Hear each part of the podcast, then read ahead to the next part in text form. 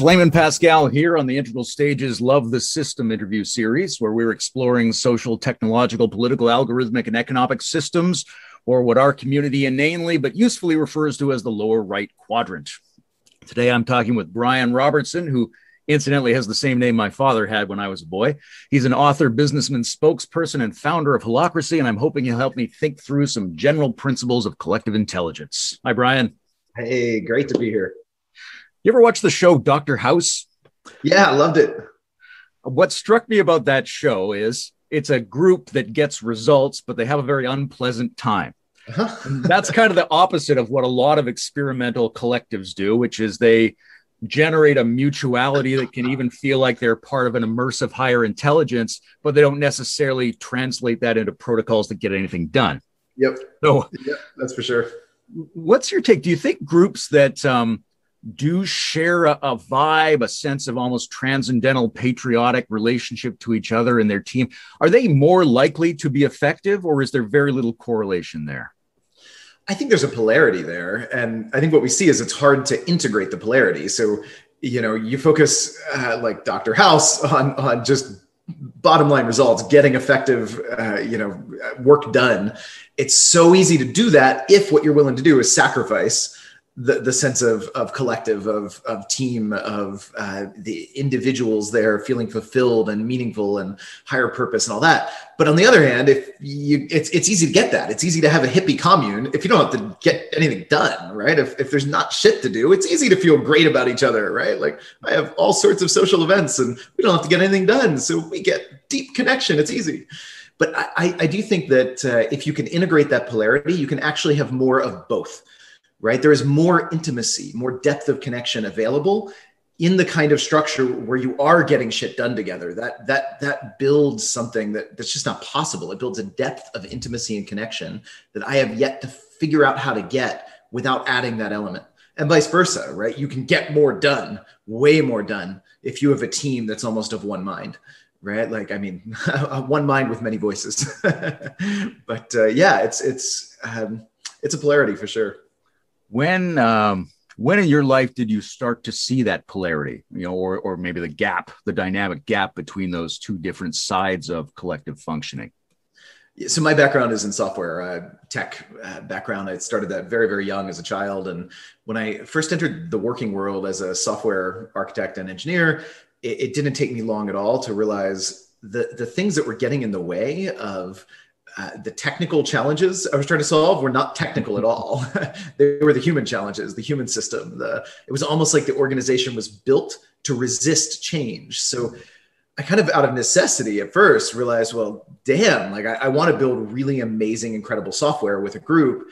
And to do that, I've got to focus on the human dynamics. I've got to focus on the human system because that's what's limiting the technical now. And um, and that awareness kind of grew. I was I was 18 at the time in this this job, and over the next several years, I started moving into management positions and, and really trying to figure out uh, the, the architecture of the human system stuff. And, you know, that's been an ongoing deepening journey for me in the 20 some years since. Um, just really, really getting the, the, the, the, interconnection between the two, right? They're so related. Um, and it's, it's, I, I know you started the framing by talking about lower right and it's, it's, that's how people often view holacracy uh, naturally as a structure for the lower right but it requires as much lower left work to install this this operating system this uh, you know this framework if you will. Um, so you know when i do work with a company it's not lower right work right? It, it's actually all quadrant work. It's uh, you, are going to challenge people's meaning making frames you're going to challenge their behaviors and you're going to challenge the culture right? In addition to challenging uh, or, or changing the structures so they're so intertwined. And the more I've done this work, the more I, I, I see them as things that you can look at from different perspectives, but you can't really disentangle them. And trying to is is self limiting. They're so interwoven. What's the um, what's the biggest challenge in terms of building up the sense of shared meaning and trust necessary for starting to implement these systems? Well, that's exactly the thing. It's not that you do that Ah. before starting to implement these systems, yeah. right? That again is looking at it almost like they're separate things, and you need a ground of culture before you can change the structure. And And in reality, what we do is dive into all at once, right? Like you're going to need to change both. And the way to do that is by changing both simultaneously hand in hand. And in any given week or, or month, even, you might focus more on one or the other, but you're, you're being mindful of, of all of those, those quadrants. And you're looking for where are the constraints and what needs the most focus. But it's a dance. You're, you're dancing between them. You're moving in all of those and you're, you're helping transform in all of those all the time. So uh, you know people ask all the time how do you get ready for something like holacracy? And my answer is by doing holacracy right? How do you get ready for martial arts or, or music or any practice? Holacracy is a practice. It's not a mental model. It's not a theory. It's a practice. How do you get ready for a practice? By doing it right? You don't become world cup athletes in soccer by practicing outside of playing soccer until you're finally world cup ready to go. No you start as six year olds on a soccer field kicking a ball around looking like a mess and you learn by doing. And, and i think that's true of any kind of deep organizational transformation uh, whenever you're bringing a new practice in but especially one that's changing the paradigm and the entire meaning making frame. Seems like there's a couple of different approaches to learning by doing right? There's the old fashioned uh, throw you in the water and you learn to swim and then there's, I mean, I took my friend's young daughter to her swimming lesson and they determined she was too young for swimming lesson. And what they taught her were the component sub skills, how to turn her head, how to move her hands. So when she came back next year, she would have those all ready to go. So what are the, the you know, primitive underlying skills that people could practice that would put them in a position to be better able to start the practice of holacracy? For me, that's less about skills and more about growth. Um, so the correlation I do see, whoever's bringing holacracy in, that person, well, one, just positionally, they have to have the power to change the way that part of the, the company actually operates at a deep level. So it's really hard to bring this in if you're just a frontline person who has no authority to change the way a team operates. Now, if you're a manager that may or may not you may or may not have that authority. If you've got a lot of political capital and here's where results come in you are known for generating good results then you probably have the ability to say to the broader company i'm running my team my way and we will get the results but don't micromanage us you know leave me some free reign. And so, so the person needs that positional power. Yeah and then internally that person bringing it in that that uh, it, often it's a ceo you know for a whole company although it could be a department head or a team lead or whatever but th- that ceo or whoever needs a certain amount of openness self-awareness uh, so these aren't skills per se on a horizontal frame. They are they are a vertical component and it's not needed by everyone at all. Right. there's not a vertical requirement here across the board. It's of the person who is bringing this in and changing the way they use power from an old way to a new framework. That person has a, a certain developmental prerequisite right? There's there's a and it's it's as much about health healthy growth as about any specific stage of growth although later stages do help um, to some extent if it's healthy. But it's i, I want to see that person with just a willingness to question the way they think uh, the way they lead right? There's there's a healthy internal curiosity uh, there. And then there's a capacity to see systems and work with systems in some way often, or they're going to miss what this is really all about and doing. So, um, for me, then to answer your question, prerequisite, at least for that leader bringing this in, yeah, um, it, it's just keep growing, man. Keep keep doing your own self work, whatever that means to you, uh, and, and especially shadow integration work. Health, show up as the healthiest version of yourself, and then the highest capacity version. And for everyone else in the company, there's much less prerequisites. It's more just about, I mean, it helps to have some openness, sure, of course. And beyond that, show up and learn by doing. Uh, you were in the position of being the uh, authority moving into a different kind of organizational structure. So, what was going on in your life that put you in a position where you had enough healthy growth to be ready to try that? Whew. yeah, right. I also learned and grew largely by doing. Uh, holacracy shaped me as much as I shaped holacracy. Uh, that's for sure. Yeah, um, you know, for, it's it's interesting. I almost see um, two broad poles or categories here some people grow through like traumatic upbringing, right? Like they have just, uh, and that doesn't always lead to growth, but post traumatic growth is definitely a thing. Sure. Uh, and, and I had the opposite. I just had a, an incredibly um, uh, non, well, I wouldn't say non traumatic. It wasn't trauma in a big sense, right? It was really healthy and supportive, but still really challenging. I dropped out of every school I was in. Um, I was an entrepreneur starting very young. My first business was about 13. Um, started coding uh, when I was six. I learned to read on software development manuals, challenged every authority structure I was in. That was for me, my preparation for this. Um, and I had a very supportive mother who raised me and like really encouraged, realized that was the right path for me. So I got a lot of practice at, at uh, the young, immature version of challenging authority structures, very young, and, and really seeing how they worked. And I, I think that did produce a lot of growth along with the support and by the time I entered the the working world, I was I was just ready. I was ready to to kind of I don't know work at that that more system level. Um, and I was still young and immature. I started, you know, I, I uh, yeah, I started my my software company that led to Holacracy when I was 21, and I was uh, lots and lots and lots of youthful immaturity and arrogance was was part of that journey for sure and then to some extent reality just kicks the shit out of you sometimes right? Like i had bills to pay and customers to satisfy and they were vocal and loud when we didn't do a good job. And i had i had some co-founders who really challenged me. And um, i think you know surrounding myself with those kind of people and communities sure helped a lot. And that's still to this day what i try to do in life. I have an amazing community around me that both supports and holds and challenges when i need it. Were there um were there examples of other attempts to do organizational shifts that impressed you that you were sort of surveying at that time and evaluating? Yeah, I, I uh, so when I started my software company, I intentionally made it a laboratory, right? I wanted to find a better way. What was driving me was like this, this, this quest, this question. There's got to be a better way to, to organize. What is it? And I had no idea. So um, we just went and experimented. And I, I, read every business book at the time I could find. I tried every new process or technique or theory. Uh, that's when I got into integral theory. You know, it was 20 years ago almost.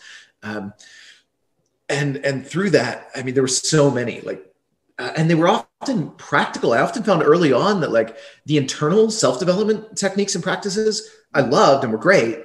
But the bigger block to to being in the kind of system I wanted to be in was was often there was often a mistaken goal in personal development communities to focus entirely on the personal development and miss these other aspects. And i realized that pretty early and started focusing on what business processes can we can we change and how. So i started experimenting with decision making methodologies and governance methodologies and uh, even just personal organization. Like early on getting things done david allen's work. Um, he would go on to become uh, one of our early adopters of holacracy and a board member of my company. Um, but his his work if, if anyone doesn't know it forget about my work. Go go read David's book, Getting Things Done. Uh, it changed me. Uh, I, to this day, people ask me, you know, what my spiritual practices are or whatever, and my first answer is Getting Things Done or GTD, as it's called, uh, because it is a mindfulness practice. It's about how you focus your attention and organize Uh, on the surface, it's about organizing your actions and projects. It's a personal productivity system, right? But it's not. It's a, an attention management system. It's it's about how I relate to my own attention. It's a meditative process, and that was powerful to realize those two went together, right? I could have a tangible practice that I could roll out across my whole business around how we get work done together, how we organize our projects, our actions, our, our you know everything going on, and it, it, was it was a spiritual practice, a meditation practice at the same time, and so that was big. I, I experimented with other things, sociocracy for a while. Realized that really wasn't what I was looking for. It was more consensus based and it had that ethic kind of built in in ways that I, I found very limiting. But at the same time, it was a step on the journey and it taught me a lot. And there are still aspects of it that I was able to, to kind of integrate into my thing. Um, so there was that. There was a lot of Peter Senge's work and learning organizations. It's just lots and lots. I have a whole history on the website, uh, holacracy.org. If your listeners are curious, they can read more about the different methods, but so many. What do we um, what do we need to take forward from the consensus model, and what are its limitations? Yeah, well, I mean, I, I think the wisdom in that is is that there are different perspectives and there's often some wisdom in different perspectives right? I love ken wilber's quote uh, nobody is smart enough to be 100% wrong right? It's a beautiful quote. Um, so there's a wisdom there. The, the, the trap, what I call the tyranny of consensus, is where everyone has a voice because we want to integrate all these beautiful different perspectives, but nothing can get done because we all have to agree, which actually leaves an ego trap. It leaves room for, for blurring the boundary between are we serving a purpose or are we serving our, our own individual egos here? Um, and there's nothing wrong. I'm a big fan of serving our own individual egos, just not when we've we've set up a group thing where we're here explicitly to set those aside for a higher purpose to some degree, not to every degree, right? The egos are still wonderful tools. I want to use my ego, but I want it in service of a higher purpose when I show up in a company. At least I do. Not everybody does. And if you want to run a company as a bunch of egos entirely for that, you can do that. There's nothing wrong with that. Uh, it's just not what what I'm interested in, and it's not what Holacracy is a tool for. Holacracy is a tool if you want the company to be purpose driven, and and that to me is is is the, the kind of next step beyond these consensus based models is to say how do we put some sense of a, a higher purpose, higher calling first by choice, sign up to serve it in ways that honor our own boundaries. It's not about giving up ourselves to the higher purpose. That's also also something that, if anything, is a mistake I see sometimes in the consensus communities. They're so into to explicitly what sounds like a higher purpose that they give themselves up to it. And if if if some part of you detects that you are not holding your own boundaries, it's going to assert them in shadowy, unconscious ways. And then you get the ego trap again. So it's about navigating that boundary, uh, showing up in a way that I feel whole, and yet I'm choosing to be of service here. Right? In a simple way, we've done this conventionally for a long time. Whenever somebody signs up as a trustee, right, they're there to manage somebody else's assets or something, or board member, somebody else's thing, right? So if we want to move beyond the, the tyranny of consensus we still need to honor and integrate multiple perspectives. We need a process that allows us to do that but that also recognizes sometimes it's not worth the time to integrate more perspectives. So how do we tell the difference? And sometimes your perspective is really about your personal need and it's not appropriate to bring it on the group or slow the group down for it. How do we notice that? Right and this is where it takes both a structure and a practice right? And, and to navigate these, what's the difference between the, the, the purpose we're here to serve, the organizational purpose, and your own self, your own interests? And when is it appropriate to bring your perspective and demand its integration? And when is it not? And, and at the same time, even if it is relevant to the organization, to the purpose, there are times it's not worth it to integrate all. We just need someone to make a decision. So how do we navigate that boundary? Right. Um, and that's really the quest I was on was to develop answers to those questions. Earlier, you talked about um, sort of realizing that the organizational structures we've set up are almost designed to resist change. And you know, I'm sure there's a conservative part in all of us who thinks that, yeah, that's really what institutions are for, is to conserve the heuristic strategies that our ancestors developed and to prevent them from being lost in the face of novel transitions that we can't really verify. So, yeah. like, do you think that's appropriate for an earlier phase of culture when technology and society wasn't advancing so quickly? Or are there areas today where we should resist change and areas where we should lean into change? yeah, I think it's still very appropriate today, even in uh, these you know next paradigm organizations or whatever. It's we still need controls. In fact, we need more controls to enable more flexibility and adaptability. This is another mistaken goal that I see kind of people get stuck at in the consensusy swamp or green, if we're using Spiral Dynamics terms, swamp, whatever, is um, you end up with with people trying to throw out all structure in the name of being uh, enabling adaptability and and it doesn't have that effect um, you know there, there, are always natural limits or boundaries in a system and if you don't know if, if you're working in a company and you don't know what your limits are then you don't know what your freedom is and you're going to spend a lot of time and attention trying to figure out the natural boundaries instead of leading within them autonomously right so if you don't know your boundaries you don't know your freedom if you don't know what you can't do without talking to someone, then you don't know what you can do without talking to anyone. Right. So uh, the irony, a structure like holacracy, when people first hear there's no managers and no management hierarchy, which is true, they think sometimes I'm saying there's no structure. And it's actually the opposite. There's more structure, not less than a management hierarchy. We just get to it differently. It's a different kind of structure and we create it differently. We don't ask managers to break it down because, frankly, managers aren't that great at creating structure. They're much better at micromanaging. It's much easier. So we, we, we need those things. We, and, and structure means controls. It means limits. It means boundaries. We need these. We need more of these. We need to have them so clear that we can take a stand that says within this explicit, clear structure, within these controls and these limits, you have complete autonomy and freedom.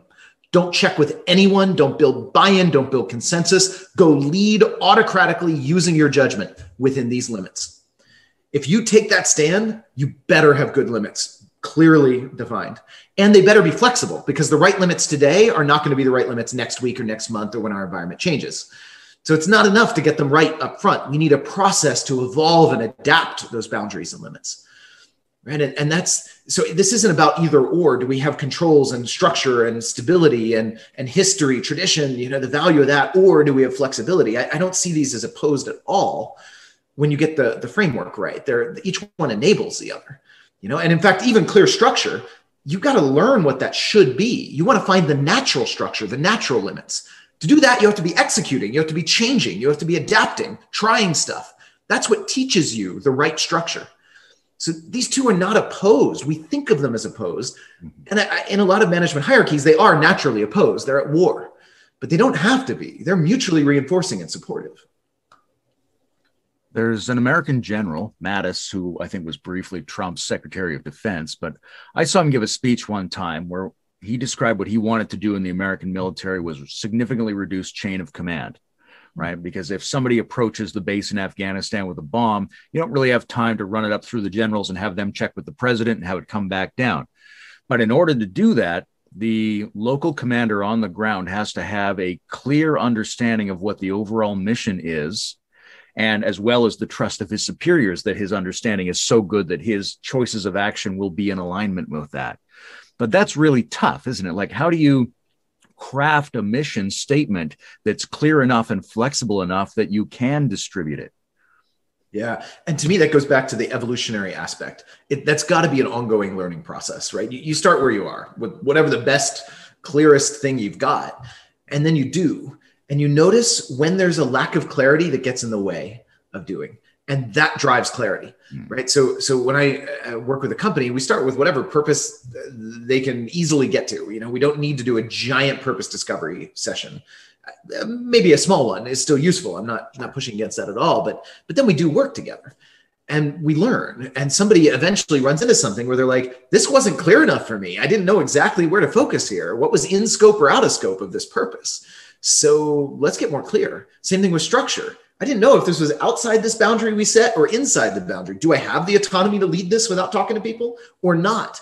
You know, that's what drives clarity. It's it's the grounded real tensions from trying to work together.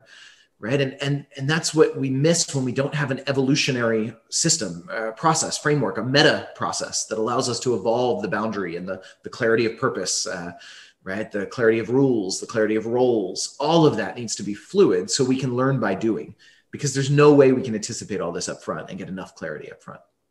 I'm very intrigued by the potential parallels between individual pondering processes internally and social technologies and what they can uh, inform each other about. And it seems like this process that you've clarified around uh, using tensions and leading into tensions to continually upgrade and adapt what the group is doing seems like it's at the heart of both uh, wise personal pondering and smarter group adaptation. Yeah, I really resonate with that. It's it's um, I, I, mean, we're used to this internally. Of course, we have this inquiry process. Our, our whole life is that it's we, we know intuitively. You don't sit your five year old down and say, "All right, we have to get a clear mission for your life. Let's let's uncover your purpose and let's define it so that you know how to make the right choices in life." Right? That, that we know intuitively for ourselves and our children that doesn't make sense. Right? We know we need to be in a more learning inquiry process. We we we have some when even when we're five, you have some rough sense of what you like right? You, if you're helping your kids, you notice what, what, what, are they drawn to music? Are they do they love math? You know what? And, and you support them in, in experimenting and exploring. And it's through that you start learning more and more and more. They find their path. Right. And, and yet then we go into companies and we try to make these big, giant predictive top-down plans and define everything up front and clarify everything up front. Or we say clarity is the enemy. Let's throw it all out and just totally go with adaptability. And, and neither of those approaches are honoring kind of the natural life process that we intuitively know in our own interior experience, right? So let's do that in our companies. It just makes so much more sense.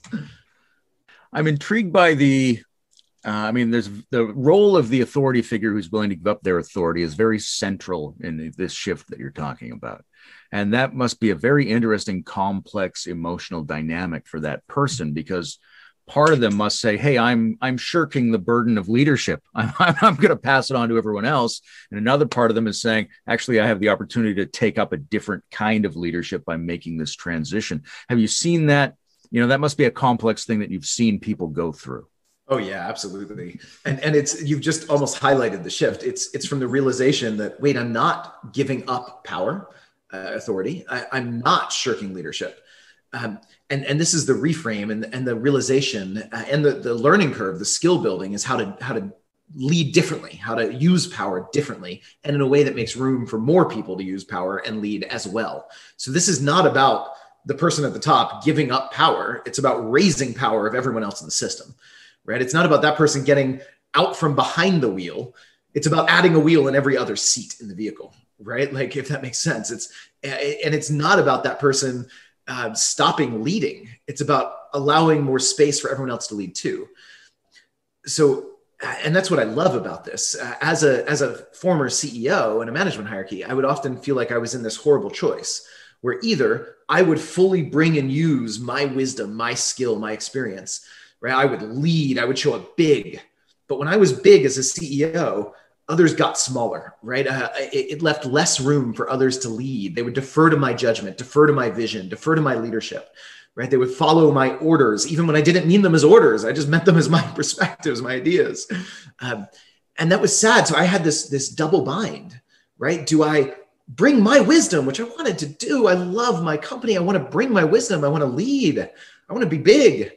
But when I do that, it's at the expense of everyone else. Or do I dial myself down? Do I show up small? Do I just shove down all of my my perspectives, my vision, my bigness, so that others have more space to lead too? And and I think that's a horrible double bind choice, and we don't have to choose between those. What I really want, and what I have now, is I still get to be big, right? I get to bring my full leadership. When I have a role, I lead it right? I own it. I use my autonomy, and it, it's. I've been told it is a force to be reckoned with the difference is so does everyone else now. Now I'm in a framework where my doing that doesn't force others to shrink. It doesn't take space from them, right? It's adding to a pie instead of enlarging my piece of it at their expense. You know, it's and they can do it too. And and now I'm in a company where everyone does, which is beautiful. Now, you know, my loud big perspectives or whatever are met with theirs, are met with them saying, "Thanks for your input. I'm going to go a different direction."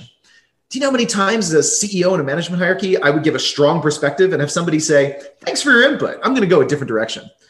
Zero, none, it never happened. Now it happens all the time. They take in what I say, they think about it and say, thanks, but you know, this is mine, my thing to lead. I'm going to lead somewhere else. It doesn't, doesn't sway me. Right. And, and sometimes it does. And sometimes we have great debates. And, but either way, now I'm in a, a, a team full of people that are, are leading and are not, not deferring up a hierarchy. And so for me that's the journey and that's the interior journey. It's it's first recognizing you don't have to dial yourself down. That's the fear of leaders going into this.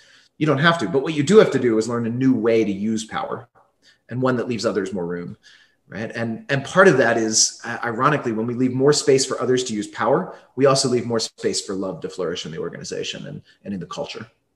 And i love that as well um, so now I have so much more love in my business and my life, and so much more power, and we all do. Uh, everyone I work with, which is, uh, I think, the ultimate goal of this for me. The love part is intriguing because you've got this. You're describing this change that takes time that people learn by doing, and you end up distributing leadership and autonomy. But it's designed to allow a group to better serve its purpose, right? And purposes are a little bit neutral, right? Can holacracy be evil? Can I really help my international child trafficking organization flourish with holacracy? Or is there something in the process that mitigates against bad purposes? I, I, I almost look at it like a meditation practice, right? Like, so if you as an individual um, have some horrible things you're pursuing and doing, and you start doing a really deep, like many, many hours a day mindfulness meditation, just really sitting with your interiors, noticing what's coming up for you, distancing yourself from them so you can see them and then consciously work with them. And you start doing a bunch of shadow work because, you know, that's going to probably bring some of that up. Um, and you start going into that and you start doing a lot of work with your parts, your inner parts, your shadow work. Does that directly prevent you from going and doing horrible things in the world? Not at all. Right. Does it guarantee you're not going to? Nope. You might still go and do horrible, evil things in the world. But does it create maybe a counterbalancing force that that could possibly wake you up more to the impact of what you're doing and, and maybe help you make different choices or see some of your own shadow in what you're doing in the world? Definitely. And I think holacracy is a lot like that. Uh, yes, you could use it to run whatever evil organization you can dream up. Yeah, run it more efficiently, more effectively with holacracy. But the way it gets to more efficiency, the way it gets to more effectiveness is by dramatically increasing mindfulness. It's been called a stealth spiritual practice for organization, right? And, and it's not just something you go sit on a cushion and do an hour a day. It's something that's integrated into how you work every moment of your working world. So you are in a deep, developmentally catalytic rich, spiritually rich practice that it has all these built-in safeguards for a shadow of any one person dominating the organization. It has to, because we can't just rely on a boss to prevent people's shadow from dominating the organization, which is what management hierarchy does quite well. The boss prevents other shadow. Now, the boss's shadow gets to dominate and run over everything, but it, that's better often than 10 people's shadow dominating and running over everything, which is what we get in consensus companies often, right? Which is often why I think management hierarchy is far superior from a result standpoint to consensus cultures because at least you only got one person shadow dominating everything. But if you're not going to have that power structure, what you need is processes that prevent shadow, that hold up mirrors to shadow, and that have some kind of built in mechanism that allows everyone else to prevent the shadow of any one person, that allows kind of a peer to peer shadow protection, right? And holacracy does. Now, so you put people in that kind of environment, and now they're they're looking in a mirror all the time seeing their stuff seeing their shit right can that organization still go and do horrible things in the world yeah is is it less likely? Is it more likely that someone's going to say wait a minute guys something doesn't feel right here. I think so. Uh, it, it's developmentally catalytic. Sure. That doesn't guarantee I mean, development definitely doesn't guarantee integration of shadow, but it's also shadow um, uh, shadow integration catalytic. Is that a, a thing? It also does that. So between the two i think it has an impact there i love that phrase a stealth spiritual practice for organizations yeah. that's lovely yeah. um, i think you know over the last few years or maybe i don't know five or ten years whatever that's been what a lot of people heard about holacracy was they're trying it at zappos mm, yeah, yeah so uh, big in the press you know, what's your overall evaluation of that? How did that go? Where is it at? You know, how did things, you know, could things have gone better? Can they still go better? What worked? What didn't work? What's your what's your take on the Zappos thing at this point? Um, yeah. So, uh, well, one, just to point out, I love that Zappos is such a big thing in the press, and they're one of thousands, right? Like, it's awesome that like that's what kind of has helped people hear about it largely. Um, there's some others that people have heard about too sometimes, but uh, but they're one of thousands. So I mean, they're great and yeah. one of many. They're uh, the, the, other thing I learned a lot about the press uh, through that whole cycle, um, and it's most of it's not positive. there was some good press, and by good press, I don't mean positive press. I just mean good journalism, right? Like there were there were articles that were glowing positive and totally misunderstood everything and clearly didn't do any journalism. The integrity was horrible. And then there were articles that were negative that, that, bore no resemblance at all to what was happening in the company. In fact, that was the vast majority. So the first thing I'd say is just, just don't believe what you read in the press. Um, I, I, had that general life like uh, uh, you know uh, mantra or whatever before this and then once i saw just how bad it was from the other side it's it's it's bad. Um, I mean, it's really bad. I saw you know the New York Times printed stuff right after I sent them like fact facts clearly this is not true here's 10 references and it didn't serve their narrative so they dismissed everything i said and printed something totally false and i saw that again and again and again and again so um, just don't believe what you read in the press in reality, Zappos has its amazing things going crazy well with holacracy and its struggles and challenges as I'd expect for any massive change. This is this is a 10-year journey. This is not something you adopt in a quarter, right? And and then it's different in different parts of Zappos, as you'd expect. So I look at some teams in Zappos when I looked at them, they were doing great, you know, beautiful integration, still challenges, but beautiful. And other teams, it was the the most train wreck of a holacracy practice I've ever seen, you know, and everything in between.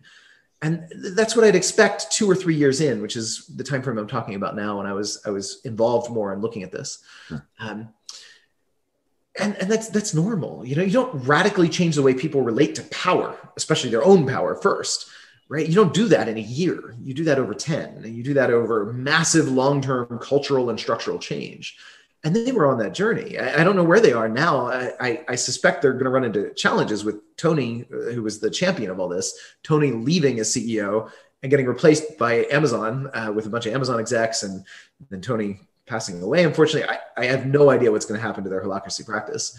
Um, I, am hopeful they'll continue it, but doubtful at the same time with a brand new executive uh, team, you know, at the top coming in, they could very easily slide back to you know what what those executives know management hierarchy. That'd be very easy to do and probably will happen. Uh, but i don't know. Maybe not. I hope not. Uh, but at the time before all that they were doing great and terrible and everything in between. And and that itself at a meta level i think is great. They were in the challenge. They were integrating it and they were building on top of holacracy which was ideal. Holacracy is a foundation. They were building really cool new things on top to get more entrepreneurial uh, you know business units that that it's so many cool stories. Each team was like its own little business and had so much freedom and flexibility to adapt new products and services internally and externally, and and so many good stories of what they were doing. So overall, I look at Zappos as a success case uh, for Holacracy with the challenges because of how they were navigating them. You um, you had, like all of us, an initial suspicion about the credibility of the media. Now that you've seen it from the other side, you have even more. Uh, obviously, yep. we live in a pretty uh, degenerate information ecosystem. Where do you go for news? How do you get information? What's your filter and your choosing approach? I, I really don't. I just find it mostly irrelevant. Uh, I mean, or if I do get a news source, it's something really direct, specific, and relevant to my world. Like I, I do a lot of uh, cryptocurrency um, and decentralized technology. Imagine that uh, investment and and uh, and work. So I'll have news sources that are very specific to that. But even then, I'm I'm I'm taking them only as pointers to what to dig into, and not um, not for the, the, the story itself. And mostly in the broader world news, I ignore news. Um, and I find that serves me really well. Uh, I don't I don't follow news feeds. I have people I hear things from, of course, but I'm skeptical where their sources are.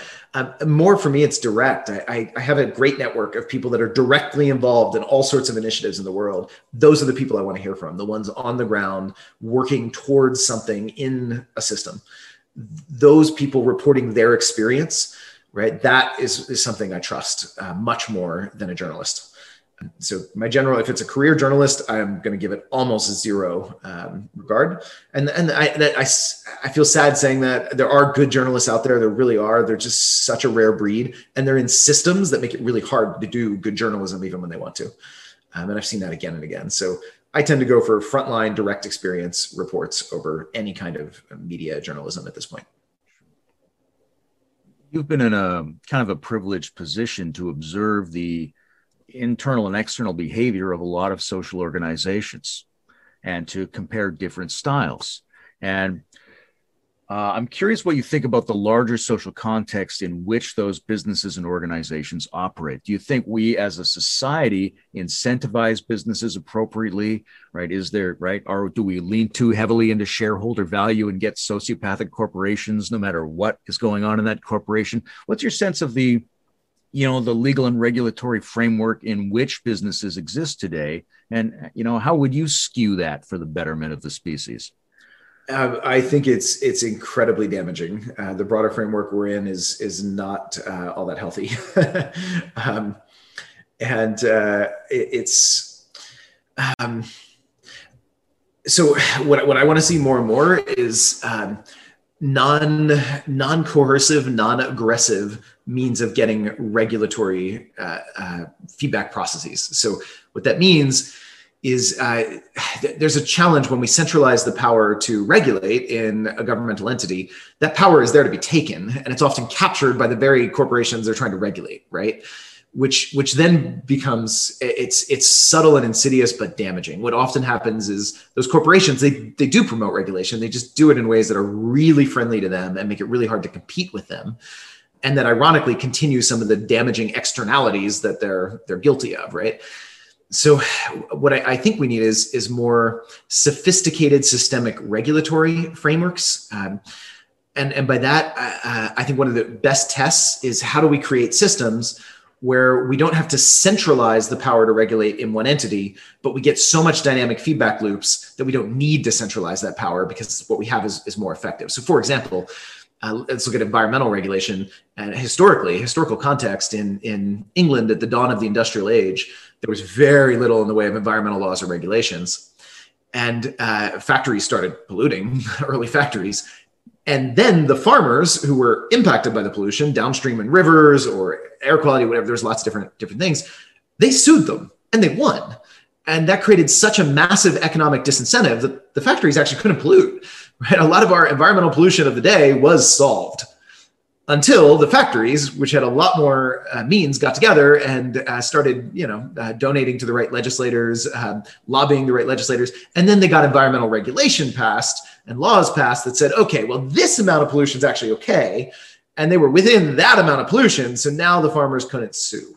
Um, and and they they lost that that disincentive of the economic penalty, right? So what happened here was statutory law took over common law common law is the law the courts create. It's an evolutionary legal framework, case at a time as we evolve hearing the specifics of a situation. Courts evolve a body of law. It's still the majority of our laws in uh, most Western societies are common law. They're not statutory laws created by legislations. But then the statutory law, the, the legislated law, right, that came in and took over and kind of trumped the common law and allowed pollution. And, and so it, it's, it's an interesting thing. It's the, the very entities that people think are protecting us, are protecting consumers, are, are controlling the corporations. If you dig deeper, are often not. They're often controlled by them. Um, it's it's often uh, through enough uh, levels of indirection that it's hard to directly see the influence, but it's there. So, for me, the question is, what systemic changes uh, will allow us to get back to far more feedback loops? Right? I, I'd much rather trust that factory owner uh, their their personal incentives if they're going to get their asses sued off for a lot of money if they pollute i think it's less likely that they pollute than if they have a regulatory body that says well this much is okay and here's your limits that they can easily influence with the right phone calls the right donations whatever. So how do we get back to that? Um, i think more common law less top down law makes a lot of sense. Common law is a decentralized evolutionary legal framework. It's it's ideal for dealing with complexity. And right now it's it's not allowed to function in most societies so we can't trust it. It's not working right? It's it's there's too much in the way of it. So what do we do and i, have some thoughts but i don't have time to go into in-depth answers there. But uh, suffice it to say for me i do think our broader systems are broken but it's not about more regulation. That's not what we need. Um, what we need is different regulatory feedback loops frameworks processes and ones that rely less on centralized monopoly control. I want entrepreneurs who are purpose driven and conscious to be able to create better regulatory systems right? And and we see that like even just review systems on on uh, ebay right? Or whatever. Um, i often trust buying something from a vendor with lots of positive reviews better than i do walking into a local brick and mortar store and buying something right? Um, because there's a regulatory process there in the feedback system right? That, that is a regulatory process. It's not a coercive one. It's not aggressive. It has no right to dominate but it's working. It's useful. Um, in a more tangible way, Underwriters Laboratory, similar, right? You can't get your product stocked in most stores today if you don't have a, a UL certification that it's not going to blow up and, and, and catch on fire. And that's not forced, but it's effectively forced. No one's going to sell your product uh, without that in any kind of retail environment. So uh, these are just some examples. How do we get more of that? Yeah, that reminds me of, uh, you know, the argument Nassim Taleb is always making about skin in the game and how yep. if people aren't affected by the consequences of their decisions through feedback loops, then even if they wanted to, they literally couldn't make smart decisions. yep, absolutely. Yeah. And, and then you have there's so many cross incentives. The the regulatory bodies have an incentive to look and be really conservative, even while they're actually serving often the interests that they've been captured by. So you get things like the amount of time it takes to get new drugs to market for, through the FDA, for example, when uh, people are dying, and we saw this with COVID vaccines. Actually, they they dramatically slowed down uh, a process. Now that said, um, at the same time, ex- drugs without the level of validation that that that goes through can be dangerous right and if somebody's dying in a, a, few months then you know maybe dangerous isn't the top of their concern or if they're just a risk taker and they know the risks so i, I don't want to just have people you know handing out drugs that have been untested that's just as bad but how do we get a system where there's so much more consciousness and awareness in that? And yet people can still access what they really want to access with a lot of mindfulness so that we allow more experimentation to happen. Because there are some people that will choose voluntarily fully informed to take more risks than others right? How do we make sure people are fully informed and can voluntarily choose the risks they take so that society gets more feedback loops in it right and uh, you know for one uh, yeah i mean there's there's so many cross incentives on this. Uh, it's and it's it's the thing we look to to fix it is a top down solution the, the legislature the regulatory bodies that often make the problem worse. It's too complex to manage top down in the same way that most modern companies i believe are too complex to manage effectively top down we need more decentralized adaptive evolutionary forms of management at a societal level as well. Um, we the complexity we face is too great to, to expect top-down solutions and central planning to work. So then, to what degree could um, the uh, holacracy approach to making constitutions for businesses scale to a nation-state constitution? You know, do you think that would be a viable approach? For me, it's it's asking how we get better nation states. Um, it's kind of like asking how we get better managers in a, in a management hierarchy there's answers to that. And it's almost like it's not the question that interests me. The question that interests me is how do we change the entire paradigm and obsolete the need for top down central planners while still getting a better regulatory framework? And that's the question I want for society. And I don't think the answer is just, you know, have legislators doing a better process. I think the answer is how do we distribute authority and control better? How do we decentralize better? So, one way to do that is simply take all the functions that government's doing right now and spin them off into purpose driven, legally holacracy powered entities, which you can do. You can, there's really cool ways to integrate these constitutions into a legally binding entity structure that is legally purpose driven and has all the right feedback loops from all the stakeholders, right? Which I just love. There's some companies doing this now. So you can take the functions that we currently think of as governmental functions and put them in that kind of structure. And then one step further would be how do we allow others to compete with them effectively? How do we allow entrepreneurs to actually come up with a, a, a, an alternative? So for example our court system. There's no reason that needs to be mandated as the only court system. There's no reason why two people can't willingly choose to adopt a different court system and a different legal standard. And in fact that already happens. You can we can have a contract and agree on a different legal standard a different choice of law a different venue right? So how do we make that more prevalent so that our societal court systems they can be spun off into a legally holacracy driven entity. And then we can have others that can spring up that have different legal codes. Maybe we experiment with restorative justice instead of punitive justice or totally different legal legal uh, standards of, of, various sorts, whatever processes. Uh, and allow that kind of entrepreneurial, uh, purpose driven competition, if you will, to create alternatives to create better options and to, to, allow evolutionary selection to happen by keeping the ones that work that people sign up for or whatever right? So I think a lot of the governmental functions can be s- spun up into purpose driven entities right now that leave more room for experimentation and competition.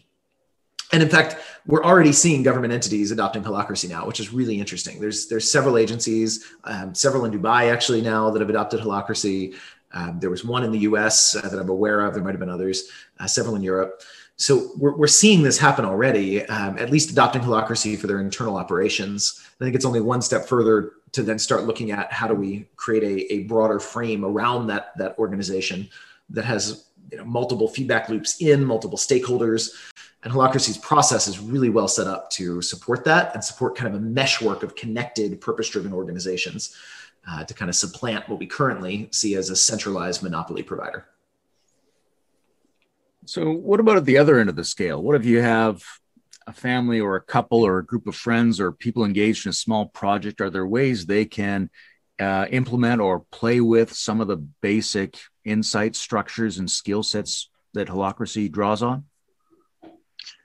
Um, yeah, there are actually some households that have used holacracy to manage the household's work and affairs, right? Like to there's roles to do dishwasher you know financial manager um, uh, uh, cook whatever uh, you literally could use holacracy and some people have to run your your little family or household and I, I find those experiments fascinating. Um, I haven't done that myself, although I'm, I'm kind of thinking about experimenting with that. Um, I have a personal assistant that does a lot of my household functions, and I do a bunch. My partner uh, does a bunch. So, I, and I'm, I'm curious. I, I might experiment with that. Um, I think it'd be pretty cool.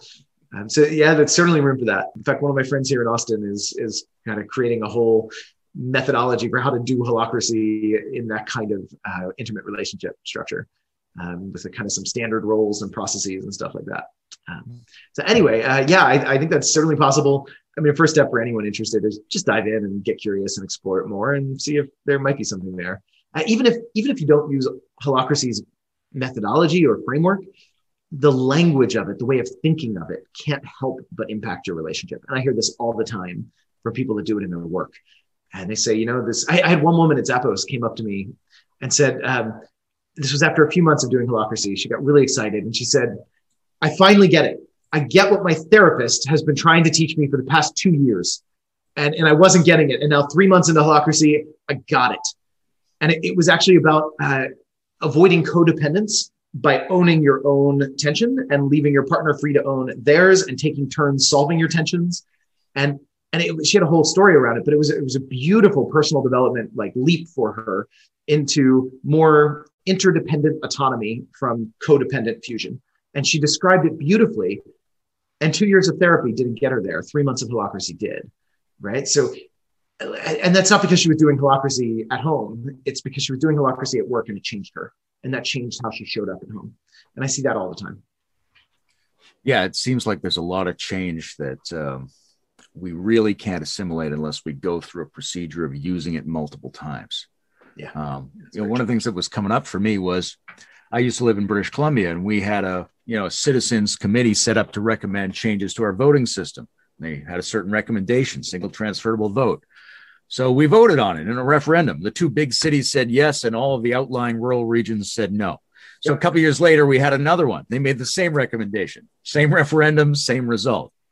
And so there's a certain um, there's a certain level of privilege in terms of economic status and education and cosmopolitanism that makes you available to the concept of therapy, to the idea of organizational change, to any of these things.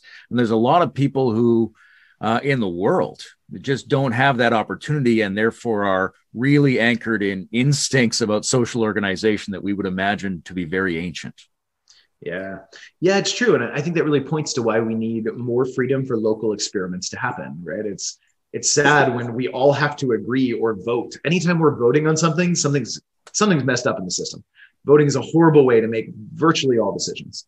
Um, democratic vote. So instead, why how do we shift to a framework that allows each of those different camps to experiment voluntarily without hurting each other with what they want to experiment with. And, and I'm not saying that's always easy to find out. Often what you want to experiment with is going to hurt someone else. So that's the system change aspect of this. How do we define a system that allows more decentralization? And actually, China is, is a great example of their meteoric rise, is because they did this well. They found a way to do these special economic zones where they experimented with radically different regulatory frameworks in different cities. And that's what I mean allowed things like Hong Kong to, to happen from nothing to where it is one of the, most successful city states effectively ever.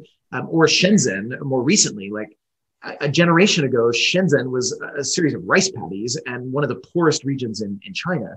And now it's it's it's a world superpower. It's it's uh, got more expertise than anywhere else in the world in its its domain uh, around different aspects of electronics. And um, and it's it's booming growth, and that's because they adopted a different legal regulatory framework. And China does this in many places. You don't hear about the ones that don't work; they just don't get copied, and the ones that do work get copied. So they've done a pretty good job. And again, it's within a regime that has its issues. I'm not in any way suggesting let's let's add the Great Firewall of China to the U.S. That's not what I'm saying. But this aspect of allowing more local experimentation is something that we can learn in the West from China for sure right? How do we do that? Um, and, holacracy lets us do that in a company. Let's let every role kind of have enough autonomy to experiment and still deal with the connections, still make sure we're not hurting each other in the interdependence, right? You need a framework for that. What, what do we do societally to allow the same thing? More local experiments to thrive, right? If, if a group uh, of people near me want to live in a communist commune, great. And if the people next door want to live in a total capitalist, uh, you know, market, great. How do we allow all that to happen without either one dominating the other? And then let's see what works and let's learn. The United States uh, sort of notoriously um, behind some of the rest of the civilized world in some basic social organization factors. And sometimes people point to the weird tension between federal and state authority in the United States. But that's potentially a situation in which a lot of regional experimentation could go on.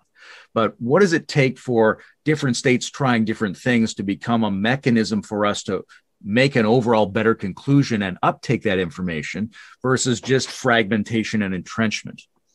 Yeah, uh, the right way to navigate boundaries between the more localized entity right? Yeah. Like that's, um, I think the instinct as people develop and get more systemic complexity, the first instinct is often to try to get more power in the big picture, in the federal level, in the system, because as people develop and have more capacity to see more complexity, they realize this is complex. There's so much interdependency, interconnection. So we have to kind of manage it as one giant whole system because it is one giant whole system. But then there's a point in development, I, I think, where people realize the fallacy in that which is that it's too complex to manage that way, right? You need something radically different.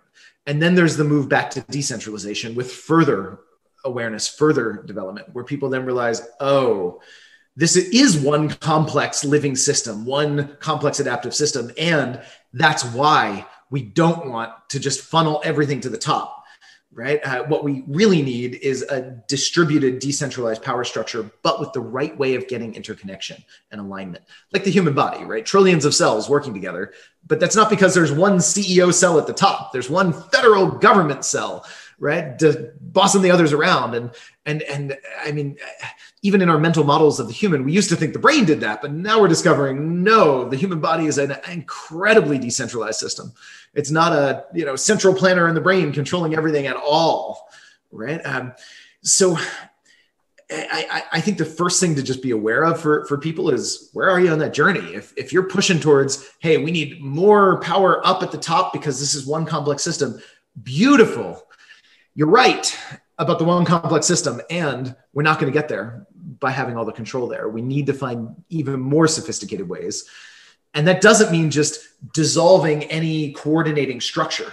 It means finding a better coordinating structure that allows more power at the local level. And I don't even mean state, I mean city, household, family, you, right? How do we get more power at each individual level, but at the same time, more interconnection, more alignment, more shared responsibility, right? More ability to drive change in the broader system, right? Um, and again, I'm, I'm, my goal here is to surface the question more than provide an answer. But um, there are people doing a lot of really, really good thinking and thought work in this. I recommend if anyone's curious to dive deeper, Max Borders' books uh, are really good. His first book is The Social Singularity, and his second book is called After Collapse which is a beautifully optimistic look at uh, first his his take on why our society is pretty much headed for collapse and why that's a good thing and what can emerge and what we can learn on the other side. So it's a beautiful uh, book, but it is looking at these themes of the breakdown of trying to control complex systems top down and how do we get more decentralized control that's still integrated and aligned.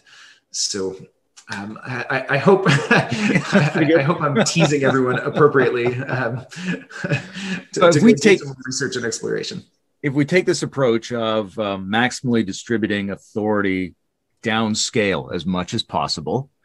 What's left over at the top scales? What can really only be handled at the national or the planetary scale? I think uh, it's almost wrong. It's not. Uh, it's not that uh, the there's no answer to that. It's not that there is something that we have to leave at that level. What does it mean to make a decision at that level? Right. And but it's also not that there's nothing what I'd say is nothing is intentionally decided upon at that level. I don't know what that means. How does the planet make a decision? But there are things that have to go to that level of scale, but they need to be emergent, right? It needs to be the result of lots of micro processes everywhere, leading to an emergent result at the whole system, right? It's almost like asking, well, what decisions need to be made at the human whole body level? That's that doesn't make sense, right? If, if I want to go for a jog today, I do need my whole system to work together for that. I need my lungs to get more oxygen in, my heart to beat faster, you know, my muscles to move. but I'm not making a. It's not like every cell comes together and votes to run. You know, it's um, it's different, and, and maybe that's not a, the best analogy because there is a conscious decision to run. But let's look at something else. A viral invader. I have a fever. Whatever. My whole system needs to work together to kick it out. I'm not making even a decision to do that but there is an emergent result, right? My whole system works together to achieve something that no one entity decided to do, right? Um, I think when we talk about what decisions need to be made at a national or global or whatever level, one, just recognize national is such an artificial paradigm. I, I think that whole thing needs to die. Forget about this artificial boundary of a nation state. What's next? Um, global is more useful to talk about. There's a natural boundary there, the planet.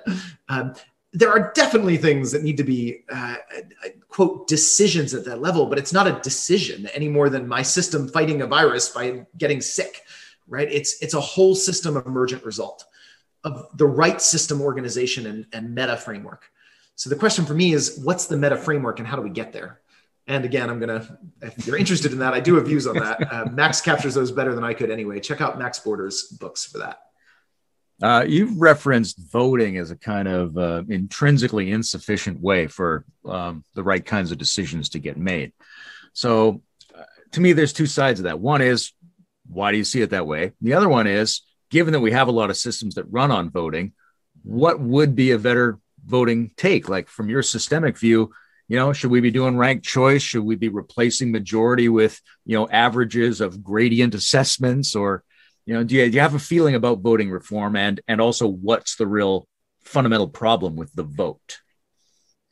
So, um, a couple of things. Um, I do think there are ways to improve voting. Absolutely, uh, letting people delegate or give up their vote to someone else, I think would would instantly uh, create some really interesting, fascinating opportunities for society.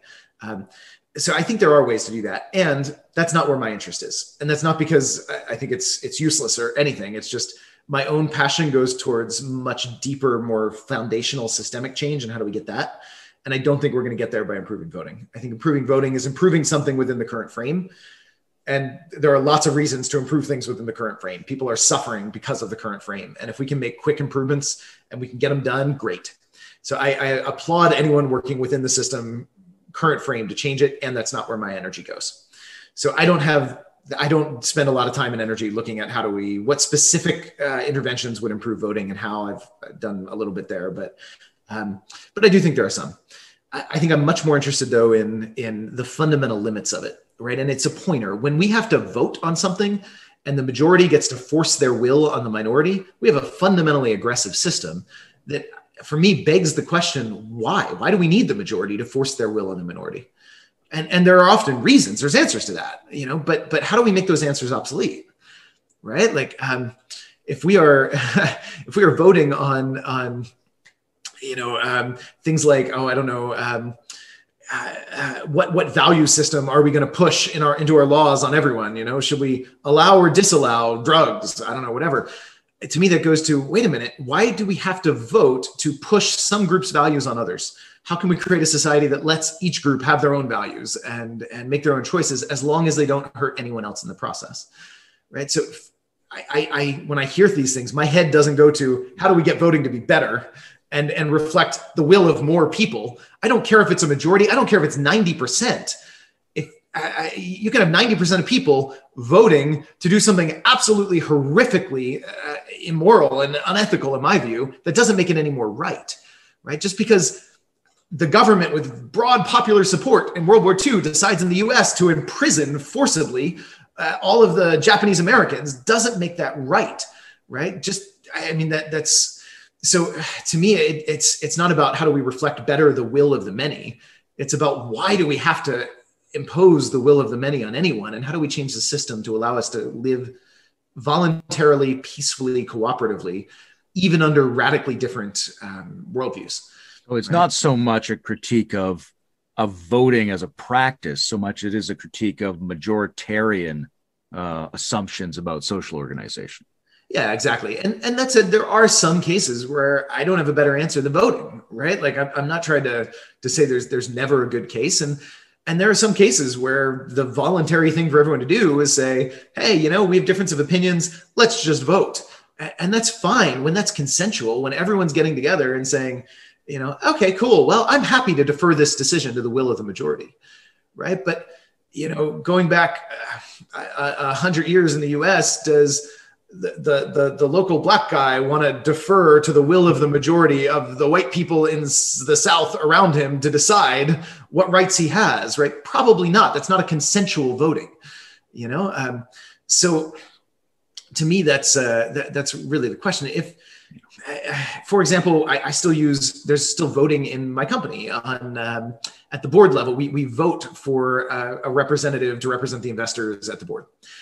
And that's consensual. Anyone who buys equity in my company knows that, right? There's a, a vote. Now we have other board roles too that hold our purpose, that are, are appointed through different mechanisms. But in this case, we have an investor representative that's chosen through a majority vote and anyone who's signing up who's buying equity knows that they're they know what they're getting into and they've consented to that being the best bet I, I would love to find a better answer but i don't have one um, somebody needs to make the decision and we don't want to have tons of representatives there i, I need you know a, a, small minority on that board so again there are choices uh, and maybe there's a better way to do that voting i'd love to find one um, but to me it's yeah it's not voting per se it's the system underlying voting um, especially at the, the societal level um, it's often a way of, of majority pushing their will on minority, or actually sometimes worse, minority pushing their will on majority.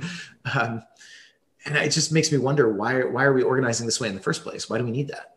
It's such an ancient and comprehensively practiced strategy. You know, the idea of a small group of people who does a show of hands or a verbal assent or something like that.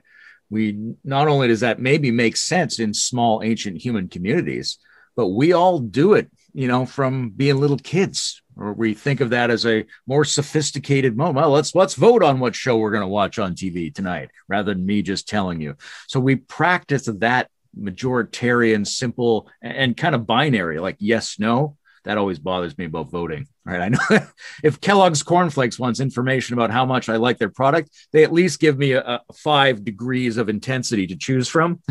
Not just do you want this guy or do you want this guy? yeah, yeah. Yep, totally. Um, yeah, exactly. And and it's it is very culturally ingrained, right? Like so there's there's a myth in our society, a mythology that um, the will of the majority through democratic voting confers legitimacy uh, on a government. And and let's just recognize that's a that's a, a collective myth right? And i don't mean myth as in it's wrong fundamentally. It's just a shared mythology. In the same way that at one point it was the divine right of kings was our shared mythology. The king has legitimacy because god has chosen the king right? So the king has legitimacy. Divine right is our legitimation function of government before that it was might makes right was the legitimacy function of course the warlord leads he took over right he's, he's the strongest so our current myth is the myth of democratic legitimacy, and and um, and it's such a strong myth. It's enculturated very young in our societies, most of the Western world, very very young. It's very hard to break out of. It's you start challenging that, and you're hitting people at a visceral level of what gives them stability, a sense of safety in the world, a sense of justice, of rightness, right? And and this is why that myth is what leads people to to, to try to use government to solve problems right? Um, even when, if we really looked at it objectively, government's actually creating these problems or, or, or is captured by the entities, again, that they're trying to regulate the problems away from. You know, so do we really want that to be our legitimation function? Or is there a better one, right? Is there a next one? What's next? And there will be a next, right? Like that, that evolutionary trend has so far, we're, we're not still in divine right of kings, right? There, there will be some next legitimation function that we will look back on this one of the will of the majority confers legitimacy of government through democratic vote as just as silly in a way or just as as um, mythological as the divine right of kings or anything before that um, and and again shared myths are useful i'm not saying that's a bad thing necessarily but i am questioning is it still right for our time or is there something next is there is there a better one um, and, and do you really want to hold that one too you know uh, the, the will of the majority has done some awful things in, in, even recent modern history, really awful things in a lot of different places. Is that really what we want to place legitimacy in? Or do we want to have a different ethical code? Do we want to put legitimacy in something deeper, something more? Here's um, a pretty abstract question, which is What's the difference between consent and assent? Like between buying into something that you're working on and just agreeing to go along with what the authority or the group has said? Um, I don't know what immediately comes up to me is just the voice exit loyalty model. If you're familiar with that, it's it's such a simple little little frame. I, I forget. I always forget the guy that created it. Um, uh, but it's it's a basically if if you are concerned about what's happening in a system, a society around you, uh, this could be a company, it could be society, it could be a club, a social group, whatever. Uh, you have three basic choices, and then a fourth was added later. There's uh, voice, which is using your voice through the established process to try to change it. This is like voting right? Let's go vote. Let's go help others vote. Let's let's post to facebook and try to convince others right? Let's use voice to try to change the system to something better in our view. There's loyalty which is i'm going to go with it. I don't agree with it but you know what? This is a just legitimate system and i want to support it. So i'm going to get get in line. You know i'm going to be a good company man a good soldier uh, or in society i'm going to be a loyal patriot even if i don't totally agree with the the what's happening right? That's loyalty. Uh, and the the third one is exit which is i'm leaving this system. I'm not going to try to change it with voice. I'm not going to be loyal to it with some disagreement with with loyalty. I'm going to leave it and choose a different system a different society a different company or whatever. And the fourth one added later was neglect which is I, am not, it's kind of like loyalty. I'm not going to use my voice to try to change it, but I'm also not really going to do my job. I'm just going to be in it, neglecting it, you know, kind of disempowered within. Um, and then I think we can, I love that model looking at society, right? Looking at societal changes. We were, if we turn back the clock, right, there was, there was this era a couple generations ago of loyalty where, you know, this is World War II era. People were loyal. They might not have agreed, but the general dominant cultural mode was loyalty. It was be a good citizen, you know, get in line, don't rock the boat. It was that way in companies, in the country, in the US at least. Um, and then we shifted to this age of voice, right? We had protests, the Vietnam War era, there were protests, the hippie movement, there were people using their voice to try to change the, the system. Democracy became a much more loud thing. And, and I think we're in a sea change to a different era now, an era of exit, an era where people are saying, screw this system you know i'm going to move to a different jurisdiction or i'm going to try to create a different jurisdiction where i am. That's happening more and more. We're seeing seasteads showing up. Ah, forget this. I'm going to go create my own government on the sea. Or we see more and more um, experimentations of radically different cultures and societies even in bubbles within current ones where people have exited the dominant one and are trying to build a new one um, a startup society uh, uh, uh, something different.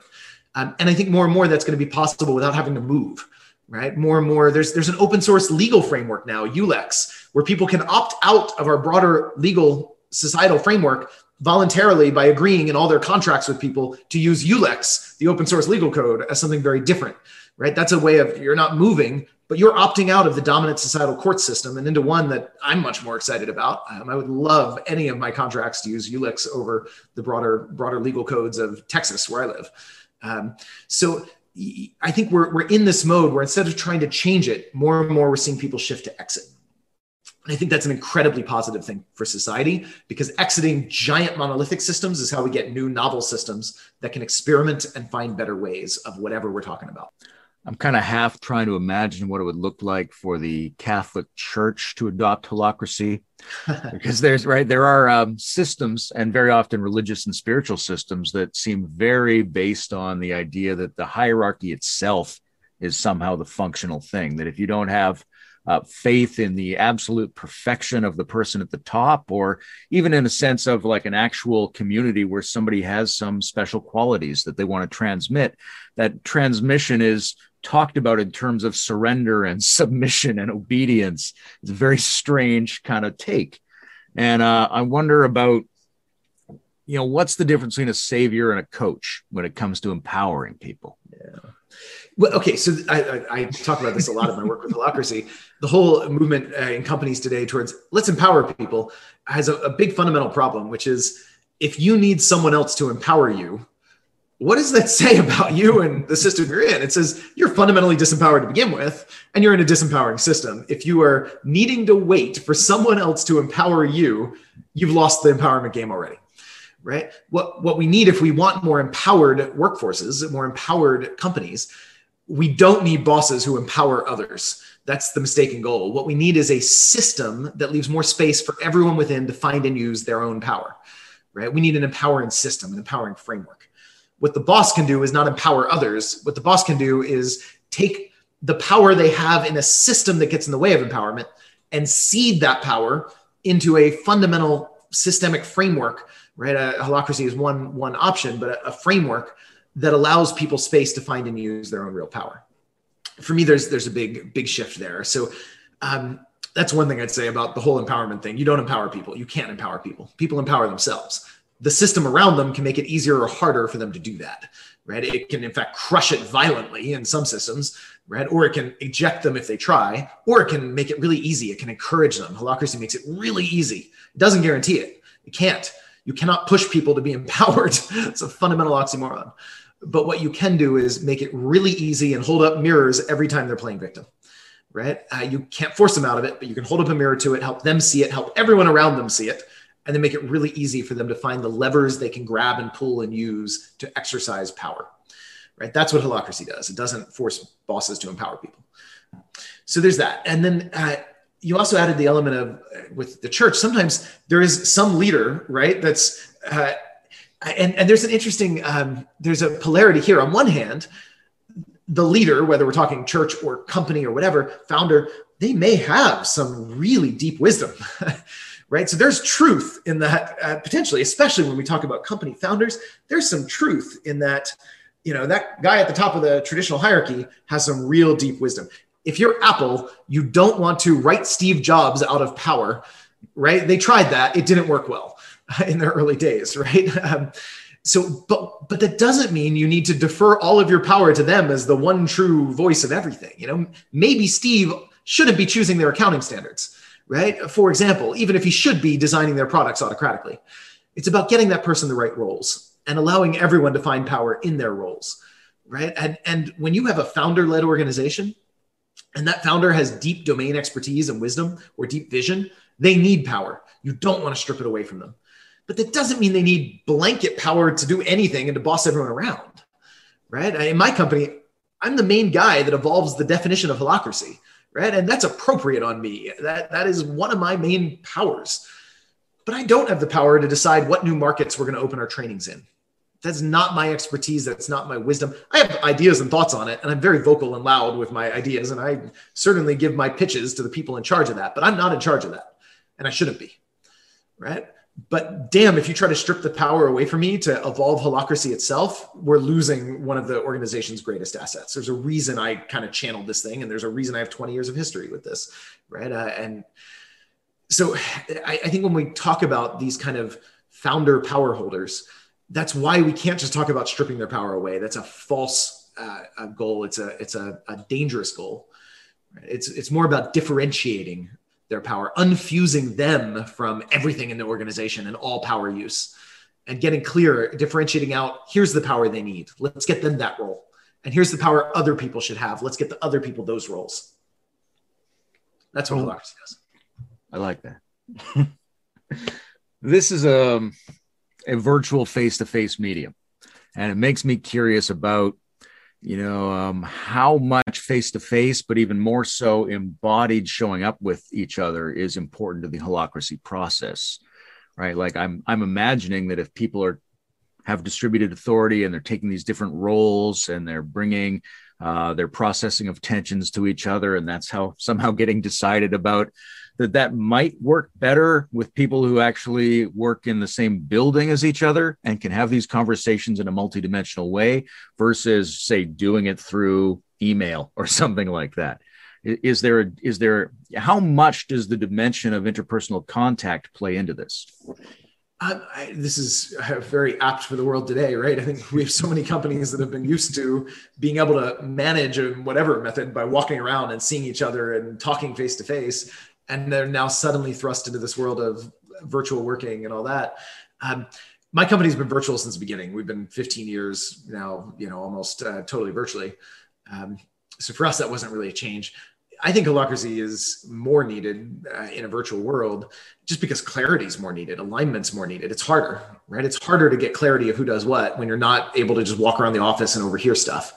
it's harder to get alignment with people and to, to come to consensus with people if that's what you're doing when you're virtual and you're not seeing them all the time you don't have the same bonds which means maybe we should have a system where we don't need to come to consensus on everything in the first place, which is what a holacracy does. It makes it more clear who leads what, what do we expect from each other, how do we align, where's the, the interdependence, and where's the independence.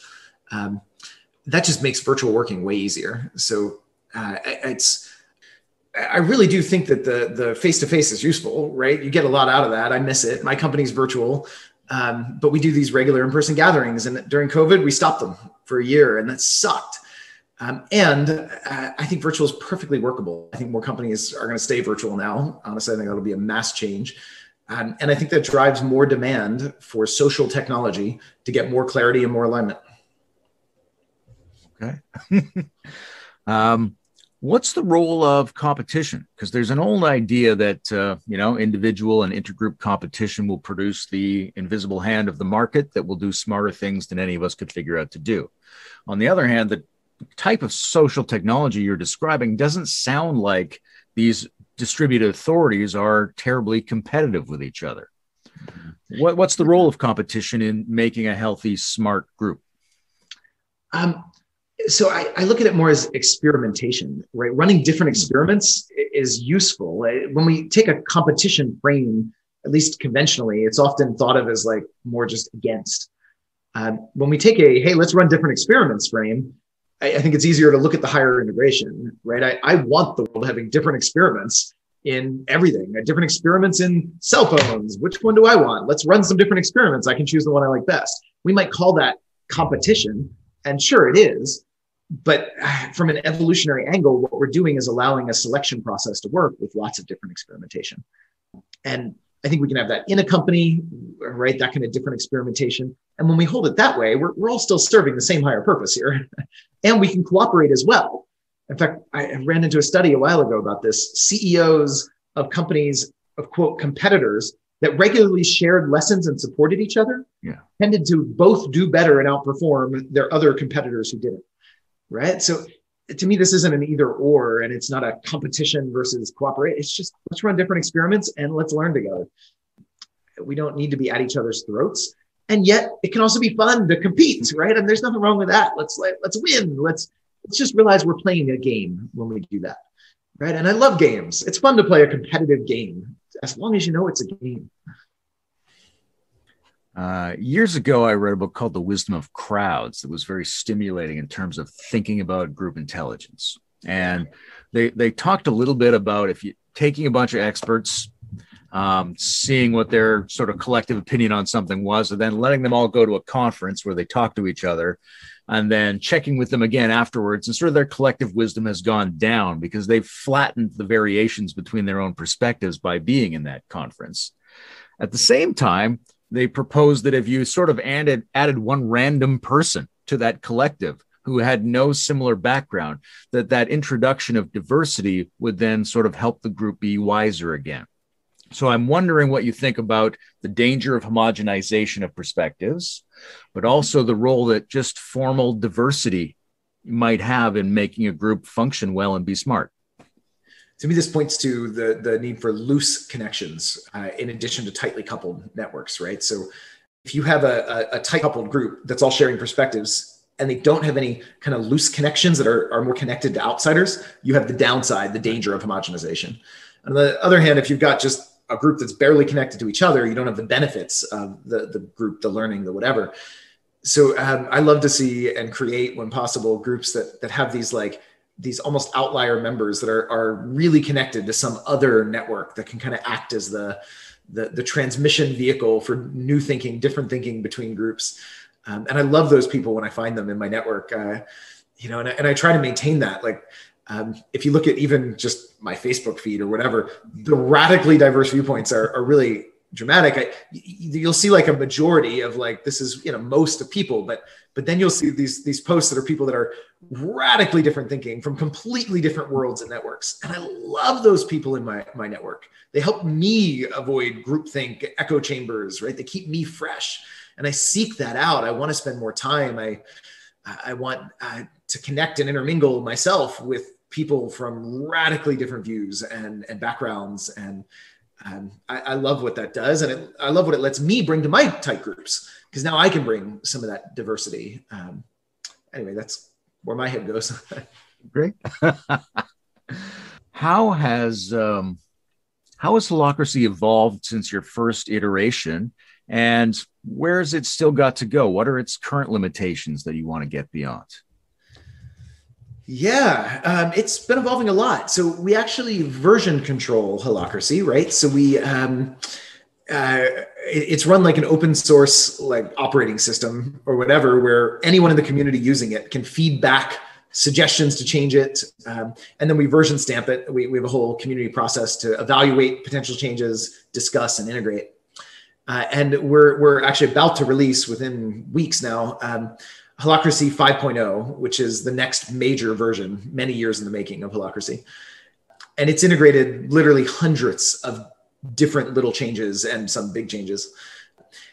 And uh, it's one thing I love about it. It's it's it, I can't even tell you one thing. There's so many things. I, can, I mean I can name one thing. We've made it way easier to adopt. Version 5.0. We've kind of broken it down so you don't have to adopt all of it all at once, which is a huge change there's now a more modular approach where you can adopt kind of one chunk at a time. And that that solves, I think, one of the biggest concerns and, and real obstacles people have had with the former version 4.1 of Holacracy, where it's almost impossible to do that. So it's all or nothing. Um, so, you know, for example, and there are many, many other changes in there. And, and that's one of the things I love. Holacracy brings evolution inside an organization and creates an evolutionary system. And it itself is the result of an evolutionary system at a larger scale where everyone using it is finding the edge cases, finding the, the things that aren't quite as well, driven from real grounded feedback of users, not just ideas and theory, right? It's really grounded change from people doing this every day and running into obstacles or running into opportunities and feeding them back. So as of the release of 5.0, we don't we our list of like what we've noticed and want to change is very very small because we've just integrated it all. If you had asked me a year ago i had a list of 100 things you know. And i'm sure over the next few years we'll have more things and we'll have version 5.1 or 6.0 or whatever's next uh, coming out. But as of now we have a massive release. 5.0 has been many years in the making and has solved a lot of the, the issues with holacracy from the past. That's very exciting. What's um, what's different other than this modular introduction approach um, so that's a huge one. Another one, also in the category of making it easier, um, readability. The, the rule book of Holacracy, which is what we're talking about evolving, is the Holacracy Constitution. That's the open source document. That's the one that all the companies using Holacracy use. Version 4.1, if you run it through like a reading comprehension uh, score uh, system online, it's it's something in the like graduate level um, reading comprehensibility. The new version is early high school right? So it's just so much easier to understand the rules now. So much easier to like just pick it up and kind of get a sense of it which also means it's easier to translate which is a big issue for us because it's used all over the world. Um, so uh, that's another one. It's just simpler. Um, there's other ones. There's some aspects um, where we found there was just a, a something that became disempowering um, or, or, made it difficult to find and use power that we fixed. So little thing like um, in uh, version 5 there's a new way for allocating resources for spending money budgets. In version 4.1 the, the default method was a little more like a management hierarchy. And in 5.0 there's a method that allows still allows controls and and all that that's still there. You're not going to have reckless spending but but it allows people to really use more judgment and find more power and take a stand in front of their colleagues and say in my role i intend to spend this much money of our collective budget and then go do it within certain constraints, right? So it's just more little things like that. Um, and there's again tons of those, um, which I love. It's just, just it's better. It's the result of years of evolution.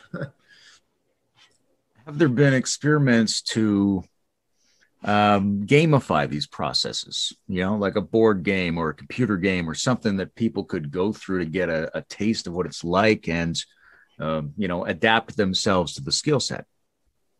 Yeah. So the best way to get a taste of holacracy is uh, go see it in practice. And if if you know anyone in a company doing it, some companies will allow people to kind of take a little tour and watch, see how they work.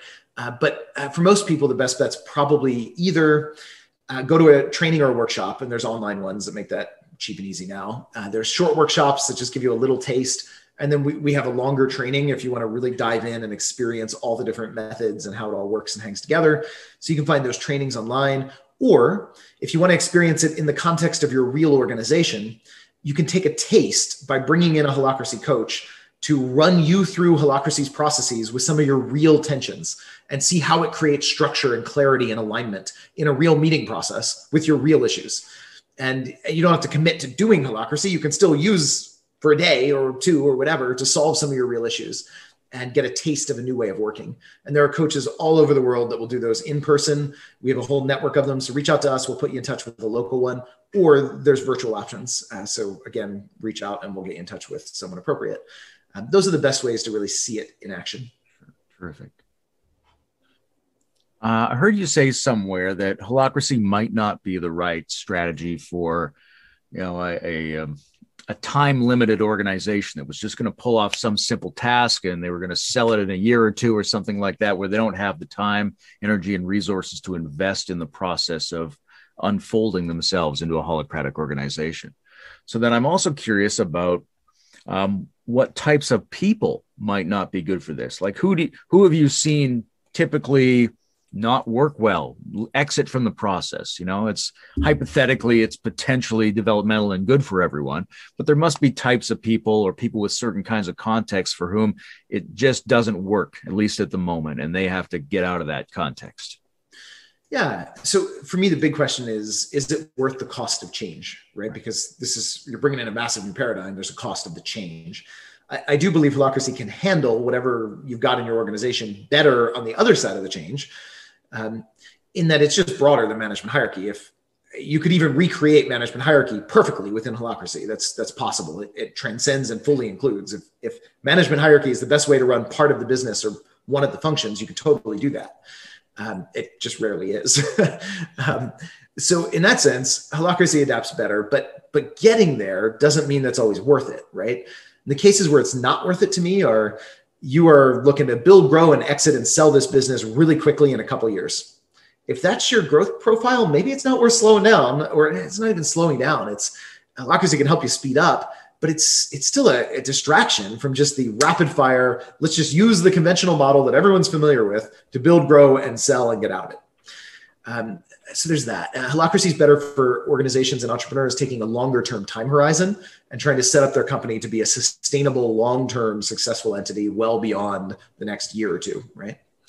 Um, so that's one. The other is if you have a lot of like really difficult cultural problems, like there's a toxic culture um, it might not be the best time. There's not might not be enough safety, psychological safety, for people to do the work needed, and there's a shift needed to something else. So I, am not just saying you have to do cultural work first. If you have a perfectly average culture, you're fine to do holacracy and let it change the culture. But if you have one that is shadowy, dysfunctional, toxic, like you know, lack of safety, that may not be the right time to try any kind of massive structural power structure change that requires people to go through some some interior journeys. Um, so there's that. Uh, and then uh, if the leader who's bringing it in isn't completely committed and isn't willing to change themselves first, it's the wrong wrong mechanism, the wrong approach. Uh, that, that it won't work. Um, so there's that. That person needs a, a, deep level of commitment and commitment to self transformation and to being part of the journey, not just telling others to go do holacracy. That doesn't work. So there's that. And um, on the other side, it, it's it's broadly applicable. Uh, there's no industry or type of company that that isn't right for it. Uh, it's used in radically diverse industries, radically diverse types of workers, types of companies, types of people, cultures all over the world. It's it's really diverse that way. Uh, but those are some of the factors that would say maybe this isn't the right right thing. Oh, and the final one is if you're in a total crisis mode, um, you know, you're you're when COVID hit and suddenly revenue got cut in half or down to zero for some organizations, maybe not the time for holacracy. On the other hand, if you're in crisis mode chronically, it might be exactly what you need. if you're chronically in crisis, holacracy is maybe the solution. But if you are in a shock crisis because of an external one time change that you're adapting to, maybe do that first. You uh, you mentioned uh, integral theory. You mentioned sociocracy. I'm wondering what your other sources of inspiration have been. Yeah, I mentioned GTD, getting things done. That was a big mm-hmm. one uh, for me. Um, Barry Oshry's work. Uh, he's a, an author that isn't all that well known, but his he should be. his work's amazing. Um, I recommend his books. Barry Oshry, uh, Seeing Systems and Leading Systems. That was some of my early influence. Um, and um, I mean, so many more. It's hard to, to know which ones to point out. Uh, there were some typologies that were instrumental in trying to create a framework or a system that integrated individual differences and allowed different energies to all show up and contribute without biasing towards one. That was some of uh, Linda Berens's work. Uh, you can find all these in the history on our website too. I give references to these and, and others, or in my book in the references section. thinking over everything you've done and, and, this is this is too big a question i know but all the stuff you've done and worked on and all of these sources that you've drawn from how would you distill that down to like what's the single most basic principle of making a group better and smarter what's the if, if it was only one thing that they could hold in their mind to try to work on what would that thing be um, you know, I come back to just consciousness. Uh, make a conscious choice. Notice your assumptions as best you can. Notice your your biases. Um, I, I, I, rarely tell people just you know go do holacracy. I, I a message I feel much more comfortable with is consciously question how do you want to fundamentally organize? How do you want to organize power in your company? Management hierarchy is a perfectly valid choice. Is that the right one for you? There are times it might be. Right? Make a conscious decision. What assumptions? What biases? What, what's what's under there? as much as you can, just notice them. Um, to me, you know, the, the, journey of consciousness is is so tied to the journey of being more effective in whatever we do in life. Um, better leader of organization, better whatever. It's um, just notice. That's a very nice sentiment uh, from which to segue into the end, I think. Even though uh, this is terrific, I would easily talk to you for a few more hours, but I don't know how long we can expect people to watch. That's true. I also have another meeting very shortly. So I uh, I really appreciate uh, the balance uh, of dynamics that you bring to your answers and your ability to be there with your own answer to each of these questions. And I think this is a it's a really important conversation because it's not just good enough that the more evolved, wiser people in society have more control. We have to set up systems that are somehow analogous to being a wiser, more developed person. And uh, I see you working on that project, and I just want to appreciate that. cool. Thank you so much. Really appreciate it. Thanks for helping us get the word out and just spread uh, the consciousness that there are other ways to organize and yeah, we covered some really fun territory here. I hope your your viewers have uh, followed us to this this far and enjoyed it.